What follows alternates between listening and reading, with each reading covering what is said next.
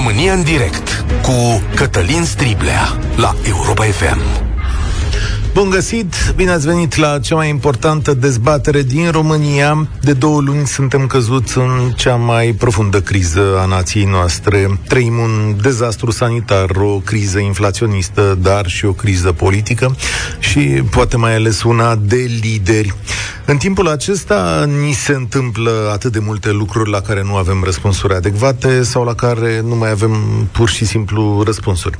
De asta știrea de azi a trecut aproape neobservată și mai ales fără o dezbatere publică, pe care eu o consider necesară. Mai ales că e o parte foarte importantă, poate cea mai importantă a crizei economice prin care noi aici trecem. Oamenii, oamenii buni, calificați, muncitori și mai ales lipsa lor. Ei părăsesc România și astăzi avem un răspuns guvernamental la această chestiune. Știrea sună așa. Guvernul României va aproba pentru anul viitor cel mai mare număr de permise de muncă pentru muncitori din afara Uniunii Europene. Este vorba de 100 de mii de permise de muncă, încă o dată cel mai mare număr din istoria țării noastre. De altfel, guvernul Câțu a dublat acest număr de două ori într-un an, de la 25 de mii de permise la 50 de mii de permise, după care la 100 de mii de permise. Asta arată că marile companii sau antreprenorii români nu mai găsesc oameni cu care să muncească. Dar stați, că asta nu e tot. La rândul ei, Parlamentul a aprobat un act care le dă posibilitatea cetățenilor din Republica Moldova, Ucraina și Serbia să muncească în România fără permis vreme de 9 luni. Și acesta este alt tip de forță de muncă alăturată celor care vin din străinătate. Ținta rămân însă muncitorii din Nepal, din Vietnam, din Thailanda, din Sri Lanka, din Filipine. Ei sunt cei așteptați, mai ales pentru construcții, Horeca, dar și alte industrii care au nevoie de oameni. Încă o dată, e vorba de cel mai mare număr din istoria noastră. În timp ce la noi găsește o grămadă de politicieni dispuși să lupte cu imigrația, în realitate aceasta își produce efectele și își vede de treabă. Cauza este clară. România nu mai are forța de muncă de care are nevoie și pierde din cauza a două tipuri de plecări – plecarea clasei educate, care așteaptă altceva de la țara asta, dar și cea a multor oameni care nu mai doresc să muncească pe salariile patronatelor din România. De ce să muncești aici pe 500-600 de euro dacă poți să faci 1500, e adevărat, în condiții mult, mult mai grele în afara țării, dar poate cu mai multe drepturi respectate. Și astăzi poate ar merita să ne întrebăm de-a dreptul, fără ocolișuri. Motivul pentru care nu vrem să mai muncim în România sunt salariile mici? Dacă s-ar mări salariul minim, de exemplu, cu 900 de lei, cum propune USR prin acel program zero taxe la salariul minim, am rezolvat oare parțial criza forței de muncă? Sau poate ăsta e bunul mers al societății, ce să zic? Noi plecăm să muncim pe ceva mai mult și așteptăm pe asiatici sau pe cei în Ucraina, Serbia și Moldova să preia treburile care nu ne mai plac, măcar financiar. Asta e problema de echilibru pe care vă dau astăzi și la care vă cer eu câteva soluții. 0372069599 Cum vedeți această decizie a guvernului? S-ar rezolva criza forței de muncă dacă patronii ar mări de la sine salariile și, desigur, aștept povestirile voastre. Cât de greu este astăzi să găsești forță de muncă, care e domeniul ăla cel mai greu și, desigur, pentru cei dintre voi care muncesc deja cu acești oameni veniți de peste mări și țări, ce experiențe aveți, oameni buni? Cum muncesc ei? Mai bine ca noi, mai așezat, au trei mâini, trei picioare, sunt mai cuminți, nou sindicat. Care e povestea lor? Haideți să deschidem România în direct. Nu uitați, suntem și pe pagina de Facebook la Europa FM. O să vă mai dau date pe parcurs ca să înțelegeți dimensiunea problemei. Dar acum este timpul să-l ascultăm pe Dorel. Salut! Salut, Cătălin, salutări uh, ascultătorilor Europa FM. Nici că se putea mai bine această emisiune azi pentru mine, îmi vine mănușă, Păi, ținând cont că la ora 10, ora România, am avut un interviu cu un bucătar din Sri Lanka. ia, Uh, dar eu am să încep cu, înce- cu sfârșitul, să zic așa, după care revin. Uh, puneai de salariile din România. Noi activăm în domeniul Horeca, la Cluj, din Cluj sunt eu, Mhm. la Poca. Avem uh, două restaurante, un restaurant cu specific internațional și un restaurant cu uh, specific asiatic, mai exact uh, uh, bucătărie sushi, restaurant japonez. Mhm. Pentru ambele restaurante avem, suntem într-o criză acută, dacă mă pot pronunța așa, de personal. La noi în restaurant salariul începe de la 3.000 de lei primele două luni, după care gradual crește undeva la a treia, a patra lună, să zic așa, ajungem undeva la 4.000 de lei pentru un bucătar. pentru un Ei, bucătar. chiar în aceste condiții, noi nu găsim să angajăm bucătarii în Cluj. Avem anunțuri promovate pe toate site-urile și oriunde se poate promova un, uh, un anunț de angajare. Scuze. Inclusiv la uh, AJOFM Cluj-Napoca am depus uh, Deci, stai un Bă, pic, da. la 4.000 de lei, plus că știu la voi, ne-a învățat Adi Hădean, că oamenii mai întreabă și cât rămâne. Deci 4.000 plus cât pleacă într-o lună așa, în mână, omul Nu, nu, tot. vorbesc de bucătar. Păi de bucă... Păi și ce? La... 4.000 net în mână. Nu, e 4.000 net în mână. Și nu mai împărțiți? Deci Ce eu nu mai e? vorbesc de brut. Eu nu de brut, nu, te întrebam de bacșișul pe care îl lasă oamenii, nu se împarte și cu bucătarul pe acolo? Că voiam să știu Ei, cu... bacșișul fac uh, cei care sunt, uh, sunt curieri, care distribuie mâncarea. Aha, aha. Noi activăm doar pentru pe delivery. Ah, am înțeles, ok, deci, Deci, deci e, 4 salariul la noi este 4.000 net, da? Mhm. Au o masă pe zi, acum o masă pe zi care poate să fie chiar două, suc, cafea, toate cele necesare unui om pentru a desfășura în condiții normale, zic eu, activitatea. Ei, în aceste condiții noi nu găsim angajați în Cluj.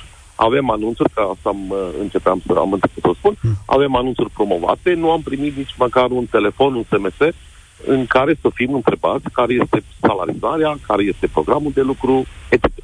Ei, în aceste condiții, am, uh, am uh, luat legătura cu o firmă de recrutare a forței de muncă și în această lună vom aduce la restaurantul nostru trei bucătari pe bucătărie internațională, iar doi, și doi pentru sushi.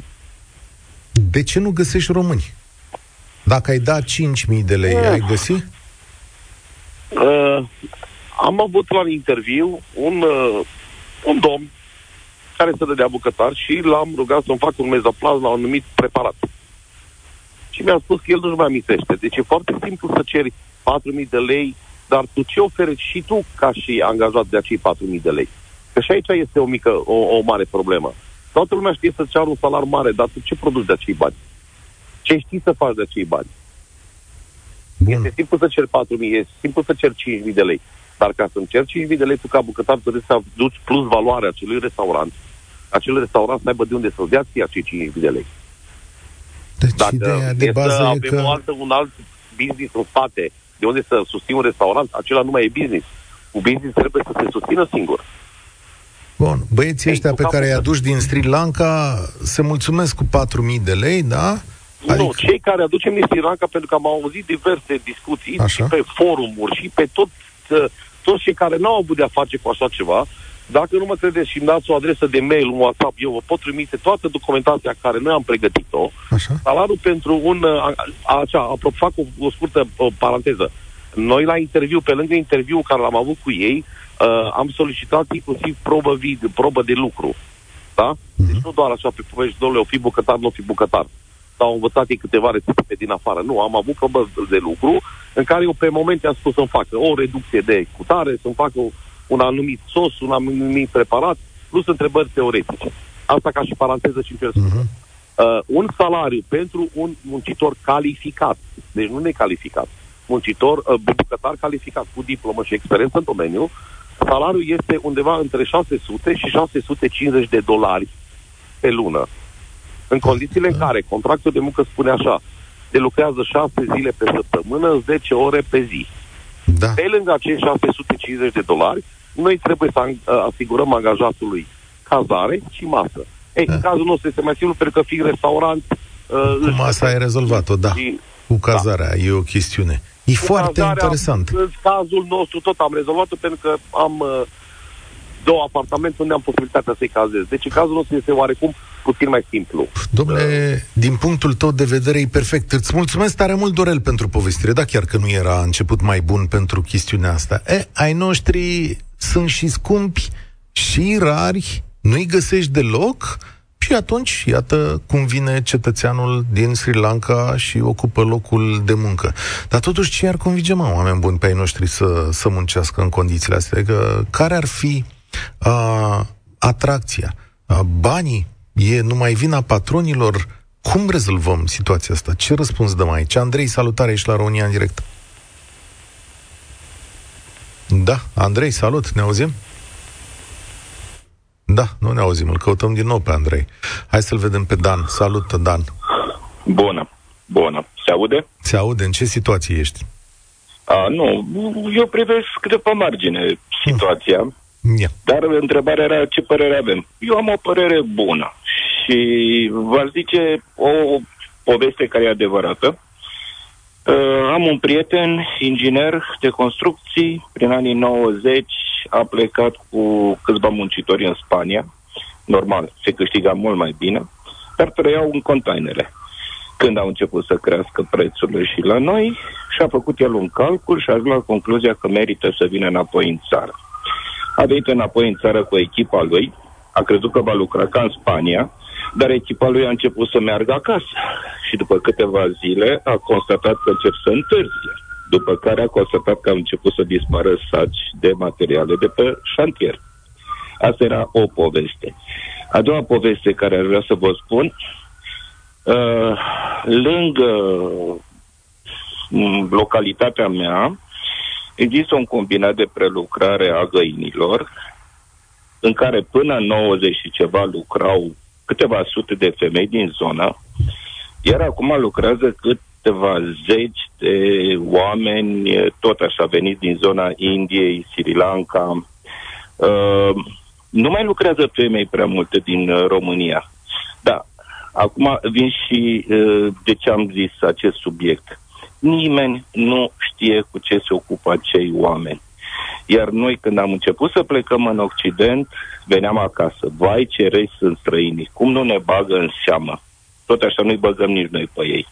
De o povestioare, iar eu termin zicând, eu zic că e bine că vin. Cel puțin din punct de vedere sociologic. O zi bună. Spor la treabă. Eu te, domnule, a fost omul scurt și la obiect. Da, știți că venirea asta lor e și un tip de avantaj pentru că sunt mai prost plătiți, prețurile vor rămâne o perioadă mai jos. Costul forței de muncă e mai jos în domeniile respective. Asta e o veste bună pentru noi, cei care cumpărăm. Pe ansamblu societății însă, nu știu dacă lucrurile funcționează cu totul de maniera asta. Salutare, Horia! Bine ai venit la România în direct. Cel mai mare număr de muncitori străini în România, ai noștri pleacă, ce părere ai de decizia asta a guvernului? Bună, Cătălin! Uh, bună ziua ascultătorilor Europa FM! Se aude bine? Da, da, da, te ascultăm. Cristi sunt, antreprenor din Cluj-Napoca. Uh, nu aș vrea să spun exact uh, la unde activez pentru a nu crea tensiuni sau, mă rog, a nu da apă la moară colegilor. Uh, vreau să spun că nu cred că această majorare va soluționa cu ceva problema crizei de muncă, deoarece eu o văd în felul următor. Majorând salariul minim cu, nu știu, să spunem 30%, nu vei putea crește și randamentul acelor persoane cu 30%. Eu mă refer la nișa unde mă mișc eu, vorbim de, să zicem, uh, personal necalificat.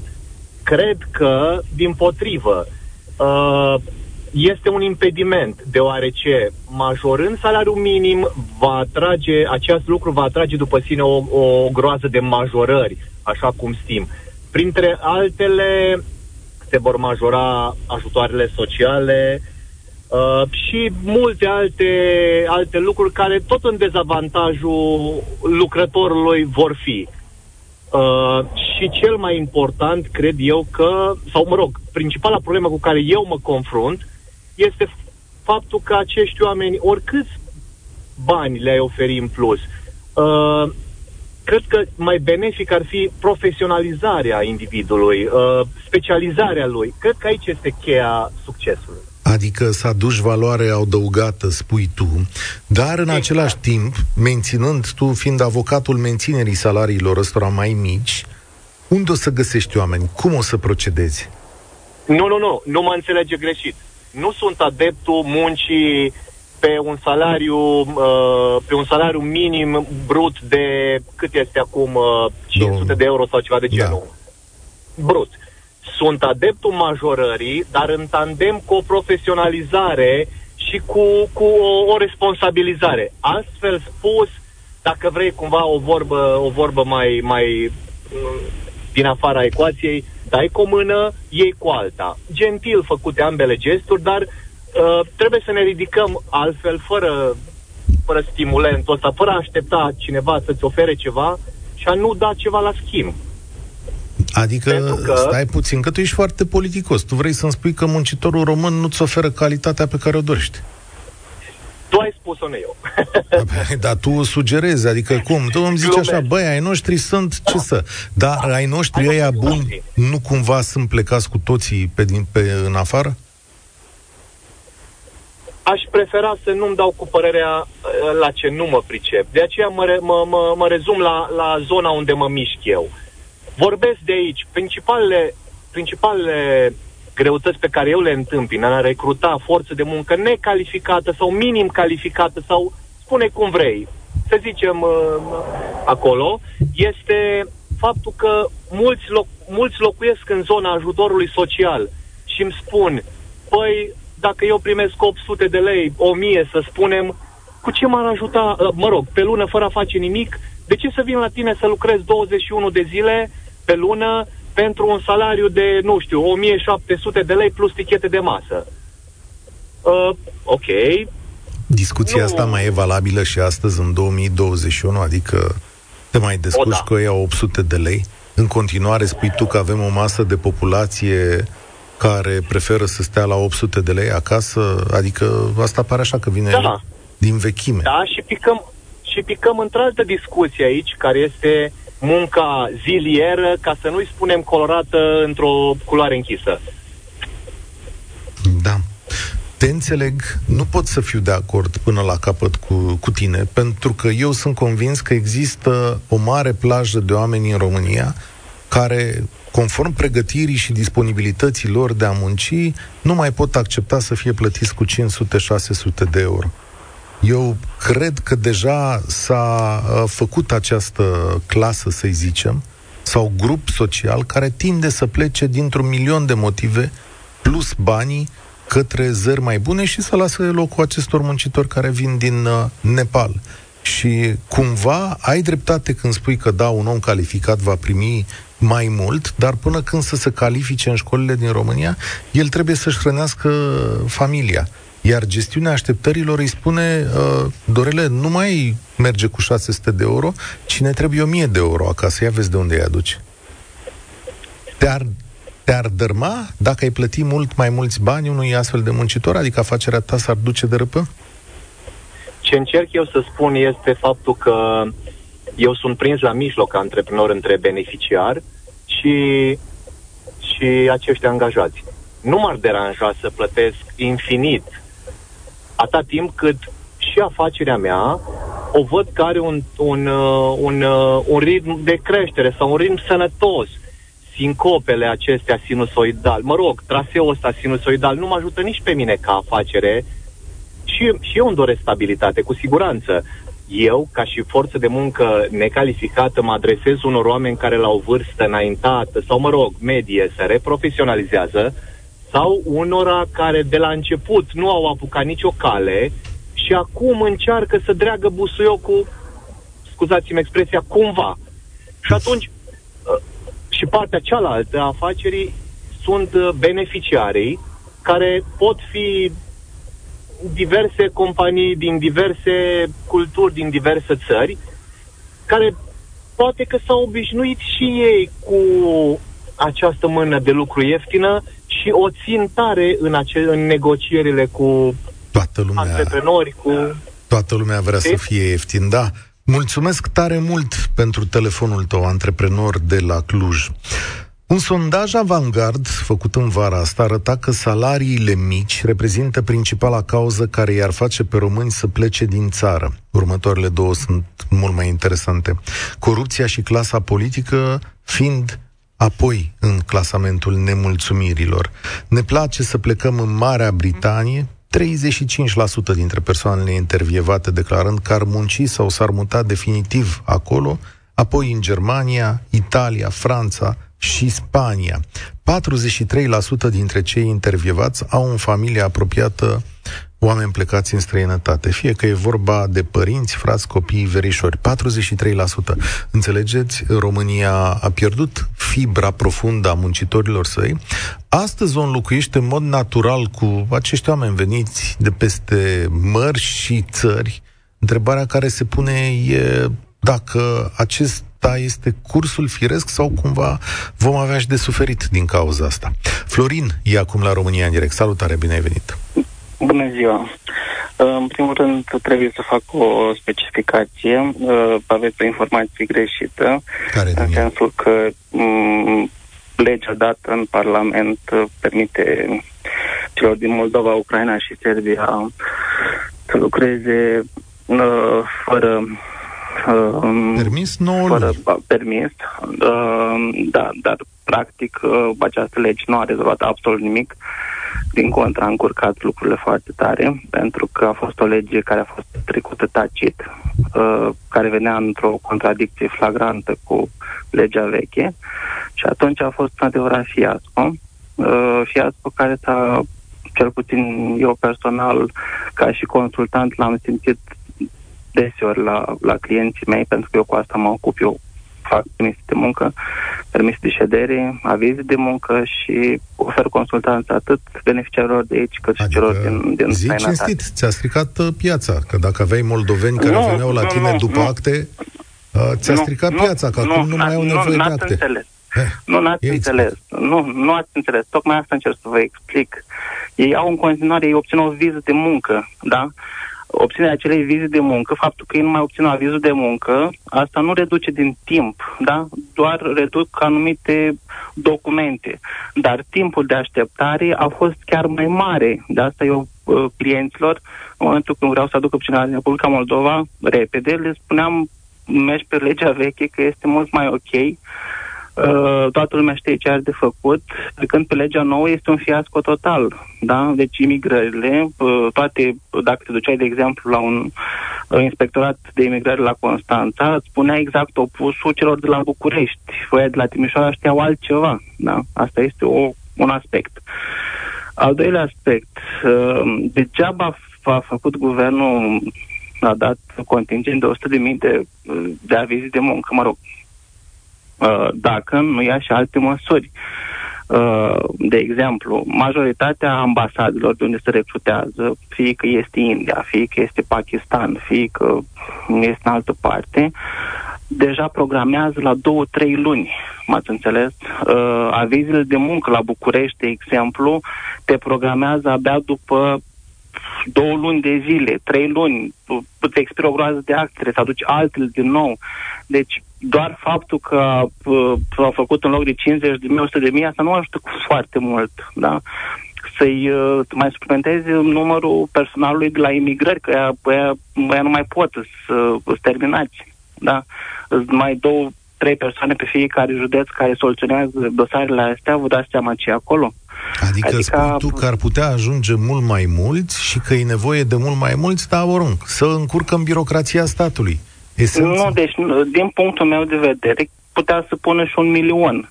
Săracii nu pot să proceseze mai mult decât deja o fac. Ați înțeles? Adică această măsură singulară este apă de ploaie luată singular. Adică nu doar faptul că am mărit la 100 de mii ne-ar ajuta să scăpăm de problemă și să putem procesa aceste dosare, pentru că, da, sunt de acord cu procesarea lor. Trebuie să nu permitem în țară teroriști, uh, persoane cu antecedente penale. Este foarte ok legea, da?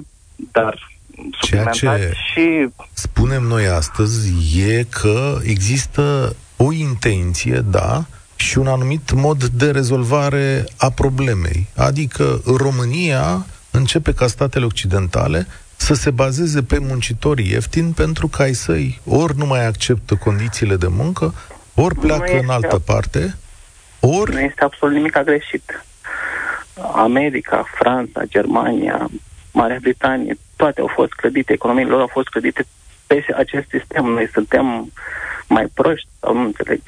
Dar aduc acești oameni valoare adăugată în societatea românească sau doar perpetuează un model de afacere și un tip de sărăcie care rămâne aici? Nu este adevărat. Dacă avem, tocmai pentru că noi nu putem să dezvoltăm, dar nu putem să avem valoare adăugată dacă nu avem cu ce.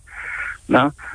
Uh, dacă nu avem, dacă un ceas nu are anumite rotiții, da? Dragul El meu. nu funcționează, nu contează Florin, rotițele ce muncitori aduci tu aici? Ia, spune-ne așa, în ce domenii angajezi? Păi, majoritatea uh, persoanelor care vin, vin în construcții mm-hmm. și în Și vin ce, uh, ingineri? Uh, vin ingineri? Da, aici vreau să ajung. Toată lumea când vorbește despre adus din afară, da, se raportează la țările sărace. Pakistan, Bangladesh, da, Sri Lanka. Dar uitați că mai sunt și alte țări al căror oameni vin încoace, cum ar fi turcii, da? Turcii sunt mult mai bine plătiți chiar și decât românii, da? Un turc, uh, muncitor în construcții, are de la 1400 de euro salariu în sus, plus cazare, plus 3 mese pe zi. Uh, dar Pentru omul care calificare, acela, nu? Despre asta. Omul acela tocmai omul acela dă un rezultat mult mai Vezi? bun asta decât ne...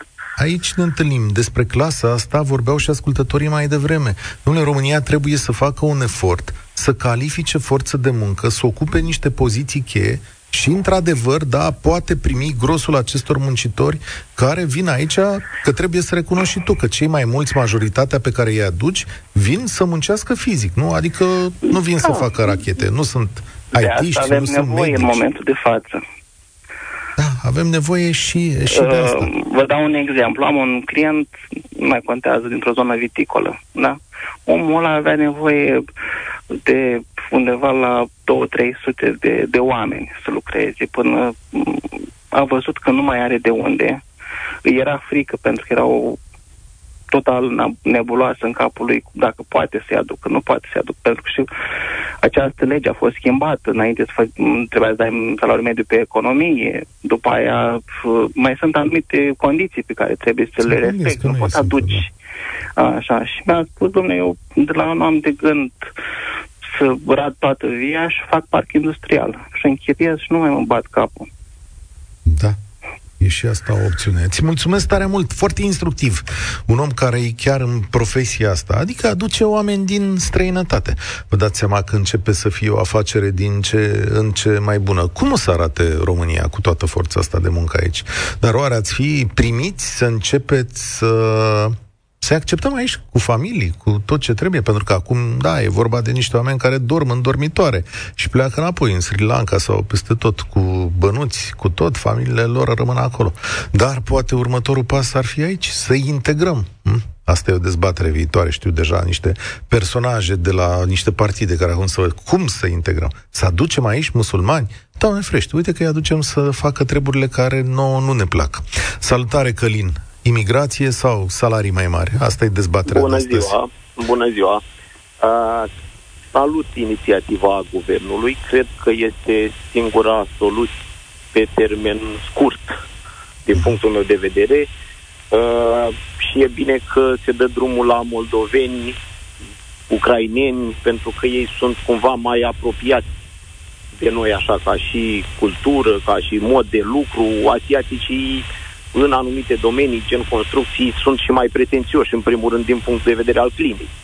Uh, unul care stă într-o zonă caldă și îl duci iarna să lucreze în construcții în afară, la minus 10 grade, nu mai are randamentul pe care îl are un ucrainean, de, de exemplu. Ai trecut prin asta, da. adică știi, ești cunoscător? Uh, cunosc, uh, sunt antreprenor în construcții. Aha. Uh, n-am uh, adus eu personal, am uh, colegi care au adus forță de muncă.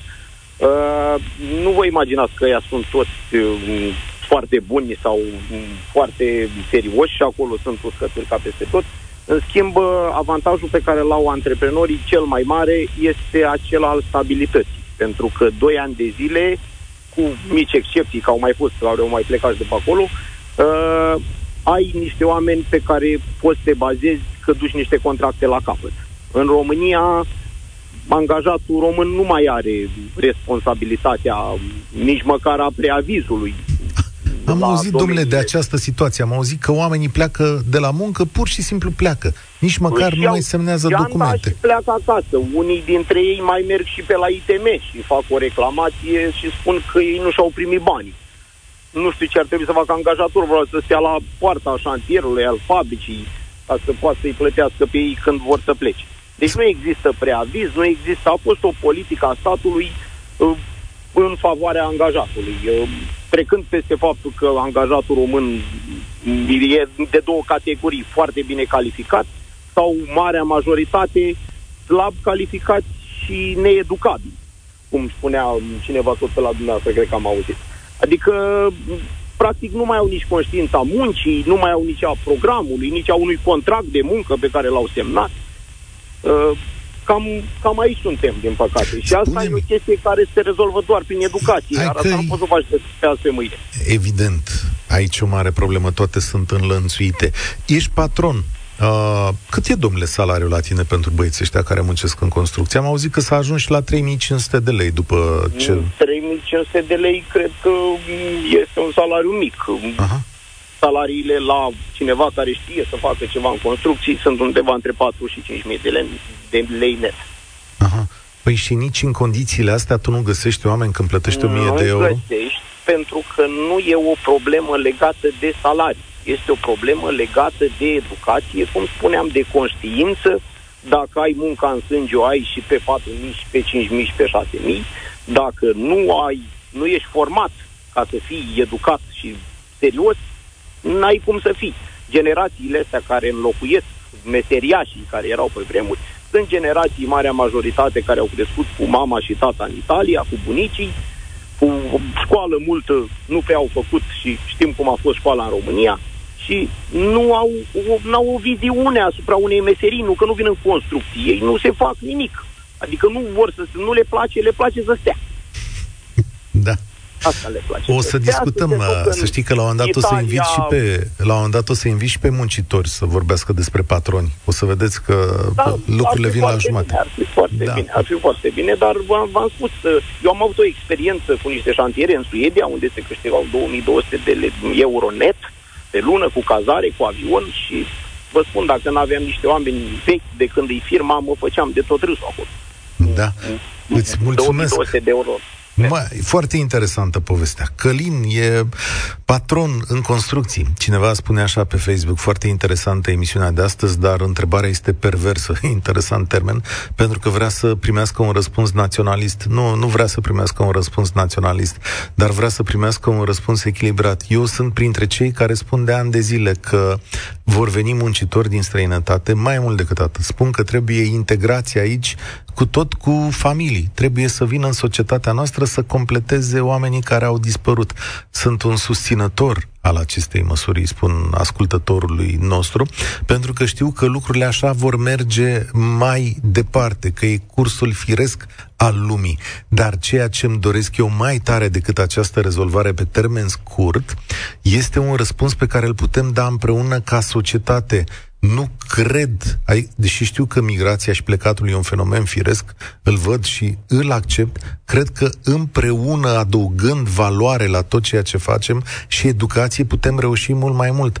Atenție, să vă spun încă o dată, plecarea fiecărui român din această țară, a unor oameni dispuși să cheltuiască bani mai mulți aici, pe mine mă afectează personal afacerea în care eu lucrez împreună cu domnul Sorin Niculescu, care aici la emisiune, și toți colegii mei de la Europa FM, este afectată de plecarea românilor care muncesc aici.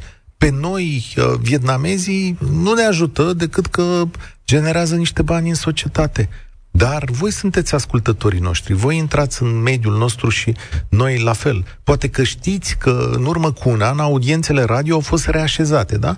S-a calculat din nou câți români sunt în țară și s-a scăzut de la, în audiențe de la 19 milioane la 17 milioane. Ce să vezi, ce credeți că se întâmplă când sunt mai puțini ascultători?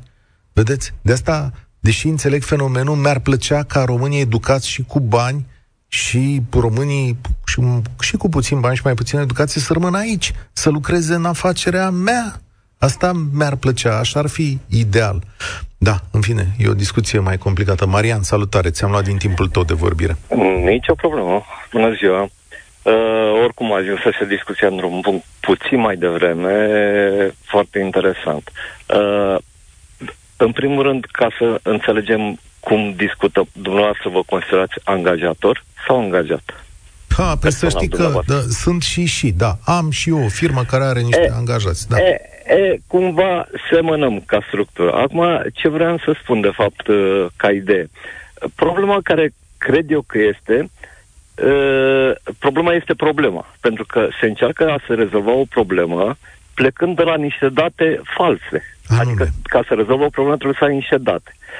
Și ideea ar fi că trebuie privit din punct de vedere al funcționalității. Adică orice sistem am găsit, că salarii mici, că salarii mari, că angajați, că angajatori, trebuie să funcționeze, trebuie cel puțin teoretic, ea să fie funcțională. Acum să ne gândim, un om care primește 4.000 de lei în condițiile actuale, chiar azi am constatat că prețurile de săptămâna trecută sunt altele, nu mai sunt alea. Acum, da, e... relativitatea la salariul meu e, mă rog, e, adică nu se mai poate lua în calcul chestia asta, legătura dintre... Și să luăm în calcul că un angajator îi plătește unui om 4.000 de lei. Are pretenția să vină la muncă, adică are pretenția. Nu care, e necesar să vină la muncă, să se poată concentra, să-i fie mintea la ce face și omul să nu lucreze cu gândul la celelalte probleme. Deci trebuie să-și facă treaba acolo. Poate, deci acel om care angajează un alt om și îl plătește cu 4.000 de lei, crede că e posibil Poftiți? Nu, nu am zis nimic, dar știi ce mă gândeam? Mi-ai citit gândurile. În general, nu ne gândim la problemele oamenilor pe care îi angajăm. Probleme. Deci, e, nu prea, le dăm niște bani, recunosc, le dăm niște da. bani da. și rare ori nu. suntem preocupați dacă pot să... Las că se descurcă. Da. Vorbiți din poziția angajatorului. Da, da acum. da, vorbesc, da. da. E, ca să-ți meargă treaba, trebuie să omul îl pui acolo ca pe o mașină. O mașină, dacă nu bagi în priză, nu are energie, nu merge. Nu merge. E, acum, e adevărat, eu dacă să zic așa un om, ipotetic, un om să lucreze, să fie liniștit, în ziua de azi ar trebui să aibă, să zic ca să nu aibă grija că cu copii, cu toate problemele, un 1500 de euro, 2000. Știu că pare o nebunie, dar asta e realitatea. Exact asta mă gândeam și eu înainte Fără de emisiune. să se mai gândească la concedii da. sau la uh, uh, uh, excursiile alea, vacanțele care le fac Uite. antreprenorii în, în țări exotice cu care Cum? ne-am obișnuit cu toții. Cum ai pronunțat cifra asta? iar să umplu liniile telefonice, îi sună lumea Andraci. Da, știu. Și eu am zis colegilor înainte de emisiune, mă, suma pe care o visează toți românii ca să trăiască bine aici este 1500-2000 de euro. Nu visez nu se poate funcționa altfel. Ok, îți mulțumesc. Rămân la concluzia asta că se termină emisiunea. 1500-2000 de euro sunt bani mulți în România pe care eu nu, nu folosesc termenul să-i plătești, că un angajator nu dă de la el. Nu poți să faci să generezi, să funcționeze, să rulezi cu sumele astea pentru o meserie medie. Despre asta vorbim. Sunt foarte mulți bani. Acum, viața ne împinge către oamenii ăștia în diverse zone, unde le dai 500-600 de euro. Dar să vedeți că viața asta are și alte fațete și în curând și oamenii o să devină din ce în ce mai scumpi. Nu e un bazin nesfârșit, dar important e pentru România, dincolo de această rezolvare pe termen scurt, să poată să facă ceva pentru cetățenii ei, adică să le mărească și educația, să aducă valoare adăugată și să încerce cumva să-i rețină aici printr-un soi de echilibru. Salarii ceva mai mari, servicii ceva mai bune, pentru că, în definitiv, valoarea adăugată cea mai importantă este generată doar de noi. România în direct se încheie aici. Mâine e deșteptarea României cu Beatrice Maler. Vorbim despre sistemul de sănătate. Eu sunt Cătălin Striblea. Spor la treabă! Participă la România în direct de luni până joi de la ora 13 și 15 la Europa FM.